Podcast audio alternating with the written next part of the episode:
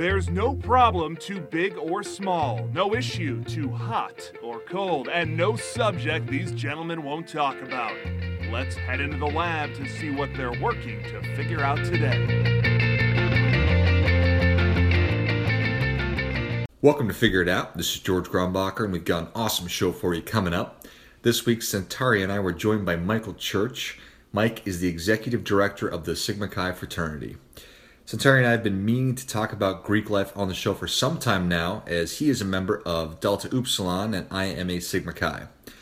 The fraternity experience has played a very important role in both of our lives and continues to do so. We had a great conversation with Mike that went from the current state of Greek life here in the United States to why a young man would join a fraternity, how universities benefit from having fraternities on their campuses, and how a new student should decide whether or not to join a fraternity and which one to choose. You can find out more about Mike and what he's working on at sigmachi.org, and I definitely encourage you to check it out.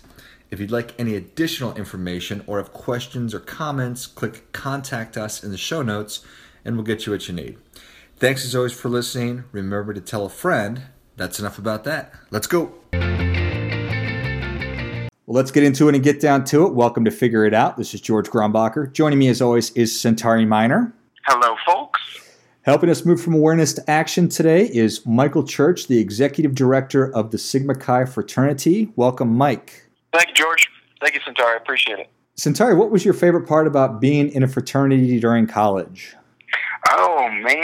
My favorite part about being in a fraternity. I would say I think it was actually, and I think about this all the time, having people around all the time that you could just shoot the shit with, uh, problem solve with, just be there. So you're up at three o'clock in the morning, you're writing a paper, and you can just walk to the next room and say, "All right, I need a distraction. Let's do something. Let's watch TV. Let's talk. Let's do whatever it is." And having access to just quality people all the time is something that I, I, I value a lot, and uh, I, I truly miss.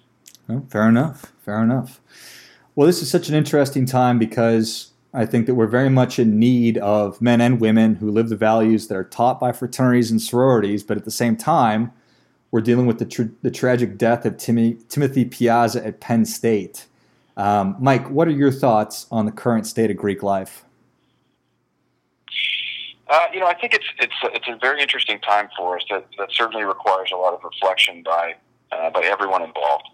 Um, I think it's it's it's important to remember that this is that this is one incident uh, indicative of one chapter on one campus uh, across uh, a spectrum of 500 campuses where fraternities are represented in North America and uh, hundreds of thousands of young men who are involved in fraternities. So I, I, I want to be careful with um, you know, extrapolating the Timothy Piazza situation to the entire industry. Uh, but I do want to say that, that what happened at uh, Penn State in the Beta Theta Pi chapter there uh, that ultimately resulted in the death of, of Timothy Piazza was uh, a failure at, at the human level. Uh, and, and there were so many moments that could have, uh, where, where young men could have stepped forward and uh, intervened and, and prevented that tragedy from, from taking place. Some of it is fraternity related, but a lot of it is just human. It's at the, at the, the core of what it means to be a human being, to take care of another human being when there is injury involved or, or where there is uh, life safety issues at play. Um, I think the state of the, of the entire fraternity system is an evolving one. And, uh, you know, my role as executive director of Sigma Chi is to really see Sigma Chi at, at the 50,000 foot level. Uh, but also, I, I have the opportunity to work with some of my counterparts in, in uh, our, our partner fraternities. And there's, there are so many good people at the table trying to come up with good solutions uh, to help with the development of young men and, uh, and, and, and give them an opportunity to learn life skills, to learn uh, leadership skills, um, and to promote all the all the positive things that, that fraternities do. But we have to recognize that uh, what we're doing uh, isn't 100% successful yet. And I think if you talk to some of the uh, some of the world's experts in terms of um, organizational efficiency and uh, achieving a level of um, of excellence, you're looking at 97, 98 percent. That's that's the that's the benchmark. If you can do something 97, 98 percent of the time and be successful, then your organization is being successful.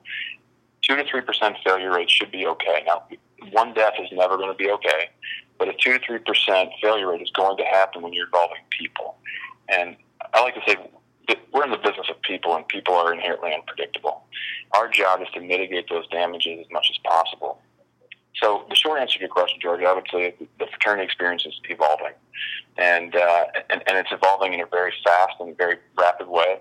And this and the death of Timothy Piazza at Penn State has only accelerated that conversation. It was already evolving, and, and now it's just a question of how fast can we go?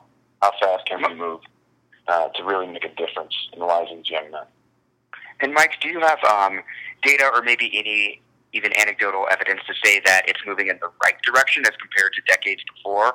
Uh, you think about things like Animal House and looking to where fraternities are now. Is there a, is there a push in the right direction, or is there no data to support that?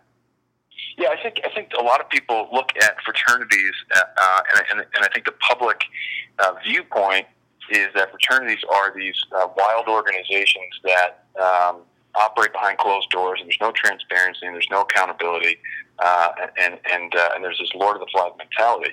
The reality, I was sitting recently in a um, in a conversation uh, amongst my peers. There were four groups represented, and we said, "How are you holding your men accountable?" And we talked about education, and we talked about advanced education, and, and trying to get to uh, a compliance level. How are we ensuring that every member every year understands the expectations and standards of the organization. And, and we're doing some good things. We have, we have some things that we need to improve upon. But then we got to the conversation on the back end, which was accountability, which was after an event has taken place, what have we done? Uh, and the long and short of it is, of the four organizations, we've closed more than 100 chapters in the last five years. So what that means is these organizations, the, the international fraternity organizations, take these matters seriously.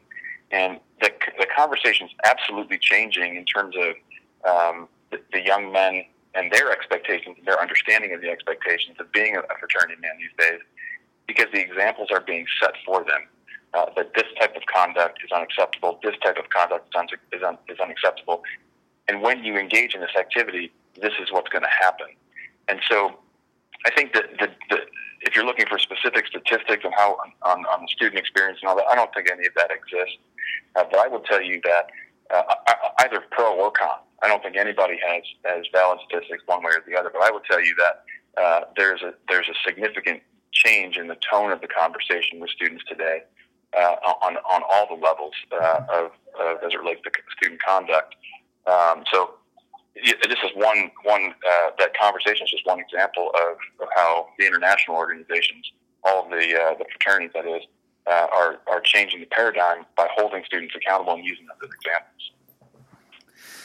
So when we talk about changing the paradigm, do you think that that hazing is the biggest threat to the Greek world today? Is it alcohol? Is it hazing and alcohol? Is it something else? I, I think it's deeper than that. Um, I, I, would say uh, the, the, the most on the surface level, it's alcohol. Um, the uh, and it's not and it's not that's not a fraternity centric concern. It is a society concern. I think uh, particularly in in America, we have a we have a cultural problem with alcohol and the overconsumption of it, um, and that and that permeates on the college campus, and that permeates in the fraternity experience. Um, but I, I, I, so I would say that the biggest threat to the to the fraternity experience uh, in and of itself is it's cognitive dissonance, and it's it's uh, it, cognitive dissonance is an outgrowth of uh, groupthink mentality, right? And, and I think uh, there's data that, that exists, and I, I don't have the, the statistics directly in front of me, but it's it's it is frightening data uh, that was that research was done uh, of high school students involved in groups uh, in their high schools, uh, and they were asked whether they've ever experienced any form of hazing, and the, the percentage of students who've experienced hazing in high school is frightening, and then they're coming to college already being predisposed to, to having experienced hazing. But I will say this: hazing is uh, is is by and large unacceptable, uh, but from today's students who are in Greek life. Uh, now, there's obvious uh, ex- exceptions to that to that statement, uh, but hazing in and of itself has been decreasing both in terms of severity and frequency over the last two decades. Um, the biggest threat in terms of health and safety is alcohol and the, pre- and the prevalence of alcohol in our society. But the biggest underlying threat to that is the cognitive dissonance, which is these young men were raised right. They were generally raised by good parents with good moral backgrounds, and then they come to college campus, and Thursday, Friday, and Saturday happens, and they make bad decisions. They've always made bad decisions, but the presence of alcohol and the extent of alcohol these days is making that so much more worse. It's exaggerating the problem. Um, so I don't know that there is an easy answer to that question. Uh, there's a lot of problems, but I think the, the theoretical answer is the cognitive dissonance that is permeating our students. And Mike, do you feel that um, do you feel that the onus then is on the fraternity, the the university, the parents, or is it a, a, all three coming together and having a, a, frank discussion about what's actually happening? Where do you think they? Where do you think the buck stops? I think it's across the board. I think the fraternity has to own part of it. We are. I mean, I, I know in Sigma Chi we're doing this. Uh, we're having very frank discussions. We have a revolutionary uh, onboarding member onboarding program called Preparation for Brotherhood that, that tackles these issues head on with each individual member on their time and in their way. Uh, and then they have those conversations as a group, and then they have those conversations as a chapter. Um, I think the parents have to be involved in this. Uh, certain, you know, I was just reading. I was just reading a book about the uh, uh, the millennial generation and the parenting styles uh, of, of millennial generation, and uh, it's enlightening, you know, just to just to think about the, the difference in terms of the way millennials have been raised versus their previous generation counterparts, and, and the and the and the presence of the the parent in their in the lifestyle of the millennial student as they as they come up, and certainly now Generation Z as they enter as they enter school. Um, so I think absolutely the parents need to be part of it. I think we we have uh, as a society um, started to erode the uh, the expectation of a young man and when he's going to become an adult. Uh, you know, previously 18 was the was the mark. You know, this you're 18 years old, you're going to be an adult now. Now go act like an adult. It's it's almost now uh, college has become an extension of high school, and so uh, there's the concept of in loco parentis, right? Of who's a, who's the parent now? Now that the parent is not physically present, uh, and that seems to be making a, a resurgence in our in our colleges. But I think the, the problem with with uh, with that particular element is is broader than that, and I think society's sort of passive endorsement of it over the past couple of decades of, of sort of that boys will be boys mentality is not. We're not seeing the whiplash effect today with it's just not acceptable anymore. And I think everybody needs to be part of that conversation. So, am I hearing you correctly that you're blaming millennials for all the problems? Just kidding. Damn it, I have a lot of I have, I have a lot of millennials that that uh, work at, at our international high course, and they're fabulous students. They're creative. They bring awesome ideas to the table. They're energetic. They're uh, optimistic about the future. They're all that all that good stuff. But you know, it, they they come with the, a little bit of a different approach. You know, in, in terms of you know just just being exposed to uh, society in a, in a different way than you know I'm, I'm on the I'm on the I guess I'm a, I'm a tweener is what they call me or something like that. You know, I'm, I'm between Generation X and, and the millennial, I'm the oldest end of the millennial spectrum. So I have some millennial traits and I have some Generation X traits. But it's really funny that you know you know to, to, to read the science about millennials and how they're so tech savvy and all this stuff. Uh, and, and you know, are you, are you millennial bashing? I'm actually not millennial bashing. I love millennials. They're fabulous. They, they've done uh, wonders for me. That's funny. They do great things in our in our in our sector, but they just present different kinds of challenges today than we've ever been exposed to before. And, and so we as organizations need to be flexible enough to adapt to to that, so that we can uh, stay abreast of it. Well, there you go. We as organizations need to be flexible. I, I, I like that to to make sure that Centauri's happy. Like perfect. George, you're not that much older than me. Like you get that, right? anyway, anyway, anyway. All right, Mike. For obviously, the three of us are Greek, um, and it's been a very, very important part of our lives, and we understand and appreciate the value of it. For folks that are listening that maybe only view fraternities and the negative aspects of it, from your perspective, what is the value, and why would a young man join a fraternity if they were just going to college right now? Yeah, I think uh, you know. I think what Centauri said in his opening comments about uh, his favorite part about being in a fraternity has always been the best thing that fraternities offer, uh, and it still is today. Even after uh, all of this uh, extra, all this extra layers that have sort of evolved over the years that fraternities have, have turned into its leadership, leadership education, uh, leadership development, and educational development. Um, I think the best thing about joining a fraternity today is still ha- is joining a group of men who are uh, emotionally, mentally, physically, uh, all in the same place that you are in life, and it's a support network for you uh, to join. And and and uh, and I think you know, in, there are certainly some some cases where, where students go to school and it's there's a 600 person campus, 700 person campus, and everybody knows everybody, and maybe the support networks. Uh, are, are, are, are, much smaller on that campus than they are elsewhere. But you walk into a campus these days of 40, 50,000 students, you, you get lost. You know, you're just a, you're, you're, you're a, a grain of sand on the beach, and, and you, you need to find a network, a community to, to operate in that, that can help benefit you as a person and, and develop you as a person. And so I think, I think the, the same, that, that concept is as true today as it ever has been. Um, and, and, and I think, you know, you layer on top of that all the great things that fraternities are, are, are teaching young men uh, from the philosophical uh, level.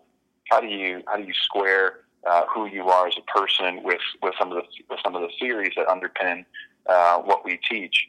Uh, how do you how do you take what your parents taught you from a, from a morality standpoint and apply that? Uh, and then you know there's of course all of the uh, I like to call each one of our chapters sort of a leadership laboratory, right? And uh, we tell our young men, you'll get out of this experience what you put into it. If you really want to go for leadership positions, and you want you want to uh, you know go for the, the presidency or the vice presidency or what have you, what you will get is is a, is a real laboratory experience of how do you how do you work with other people and influence other people to make progress towards a common end. And that's not an experience you can get anywhere else. You can't get that in the classroom. Uh, and so I think that there's that, that coeducational experience of all the soft skills that you've learned by joining a fraternity that, have, that have frankly always been there, but now that now they're just um, they're just expounded upon by all the, the new leadership theories that underpin them.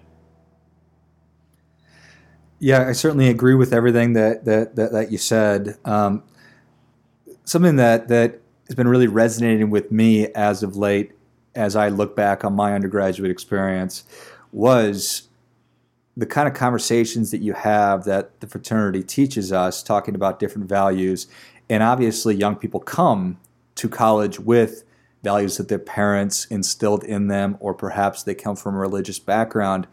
And this is then an opportunity to sit down with their peers who are at the same stage of their life and have conversations that I don't think that they'd necessarily be having unless they were part of a fraternity or a sorority. So looking back, I think that that's one of the most important takeaways that I have. Uh, yeah, I, I would agree, and, and I would say even today, uh, you know, all the all the research and statistics, that are coming forward about the mental health uh, of our students and and, the, and, their overall wellness. I mean, we're we're looking at a, a situation where we have um, the, the, number of students who walk into a, uh, a facility on campus uh, asking for some form of assistance is skyrocketing. And, and there's not enough support on a campus to, to help that. So maybe there's a first layer of defense, which is their best friends, the people that they're that they're able to have conversations with, and say, "Hey, look, I'm really struggling in this area. My girlfriend just broke up with me. I don't know what I'm going to do. I'm, I'm, I feel like I'm depressed. Help me out."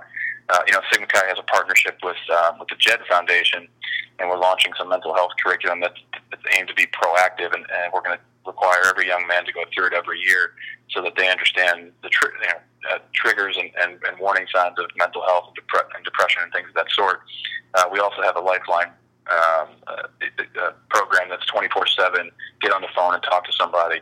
Uh, but even all of those resources aren't going to be as effective as a person sitting down across the table from somebody or you know next to somebody that they trust and they know and they love and they say I have I need help right and that's what I think that's what I think that that idea of brotherhood is that's when it's most effective it's when two people who care about each other sit sit together and you know, not to use a pun here, but figure it out, right?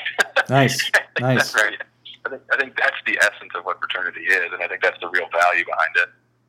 Thank Mike, you. I, and you may know about this this program. I was fortunate enough to go to a, a small school that deeply cared about Greek life, and they implemented this policy called GEAR, which was Greek Educators, Advocates, and Resources, that um, helped connect resources within fraternities and sororities. So you'd have a specific person in your fraternity that you would go and talk to that you trusted to talk to about those issues. So I'm glad that more and more institutions and fraternities are being intentional about connecting people where they would be most vulnerable and most, most tr- trustworthy, which is their their brothers and sisters.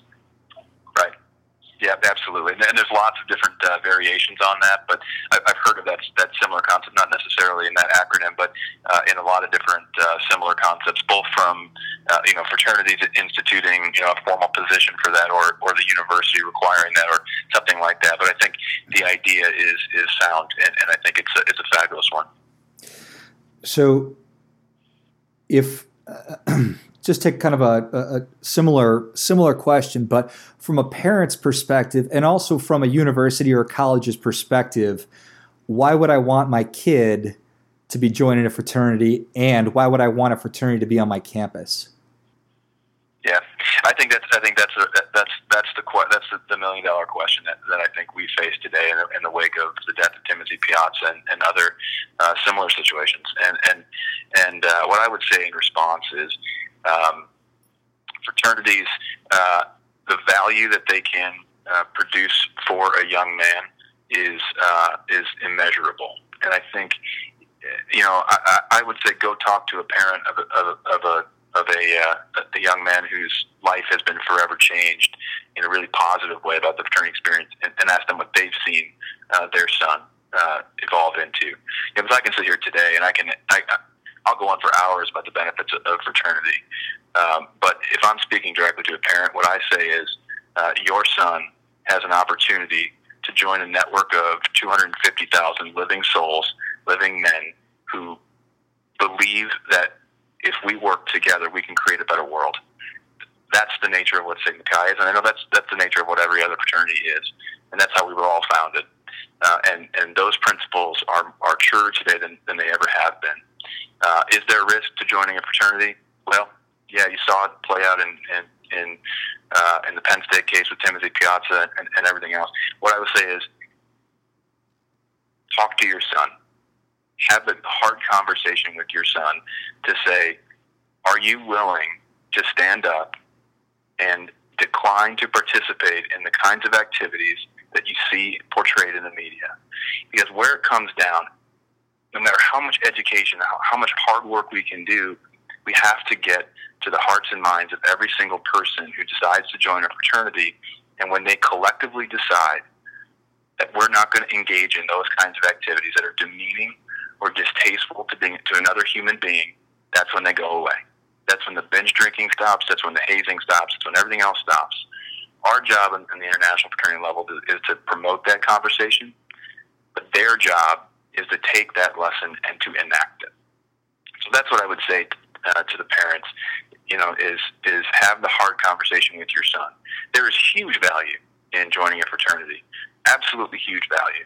Um, but it's not right for everyone. And it, and and if and if that particular young man doesn't have the courage uh, or the or the fortitude that it takes to to stand up to his friends and say, "Hey, look, I know you want me to go out and drink with you on on Thursday night.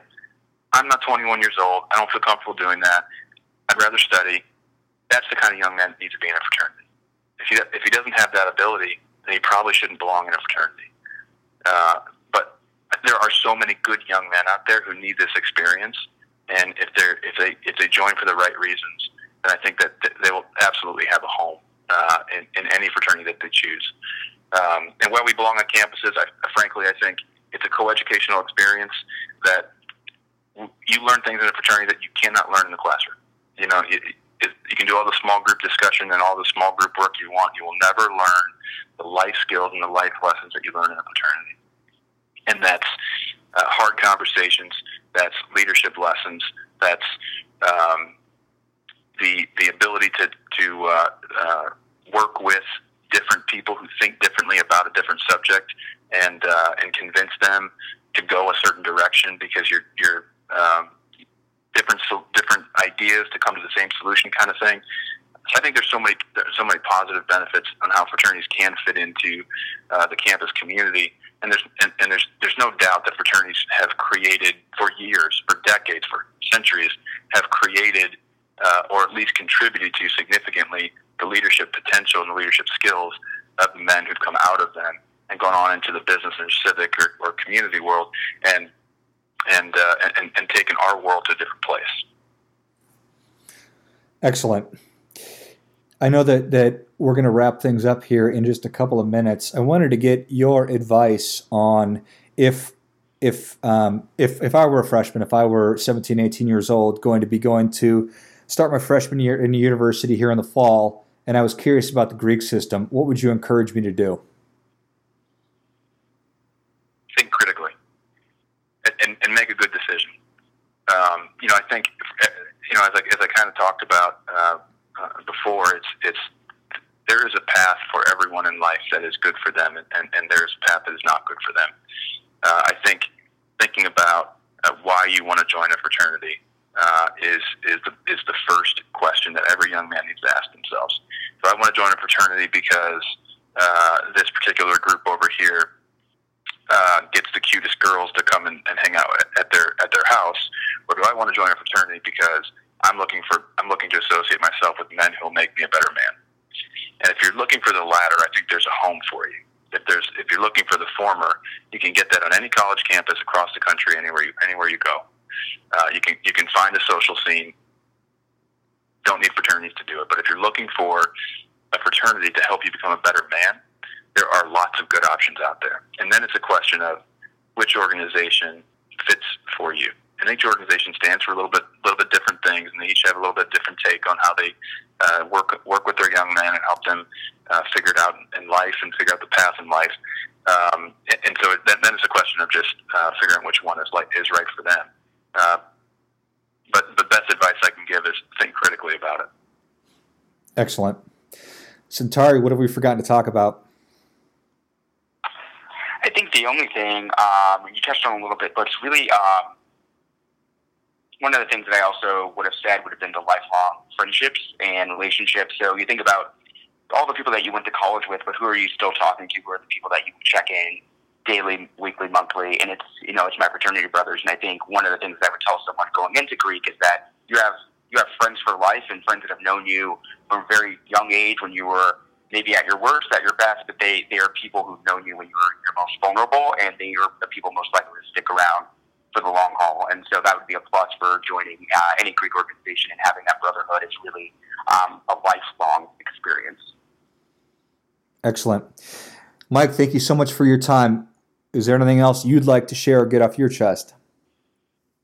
No, I, I you know, Jim, I really appreciate uh, the opportunity, and, and uh, this has been fun.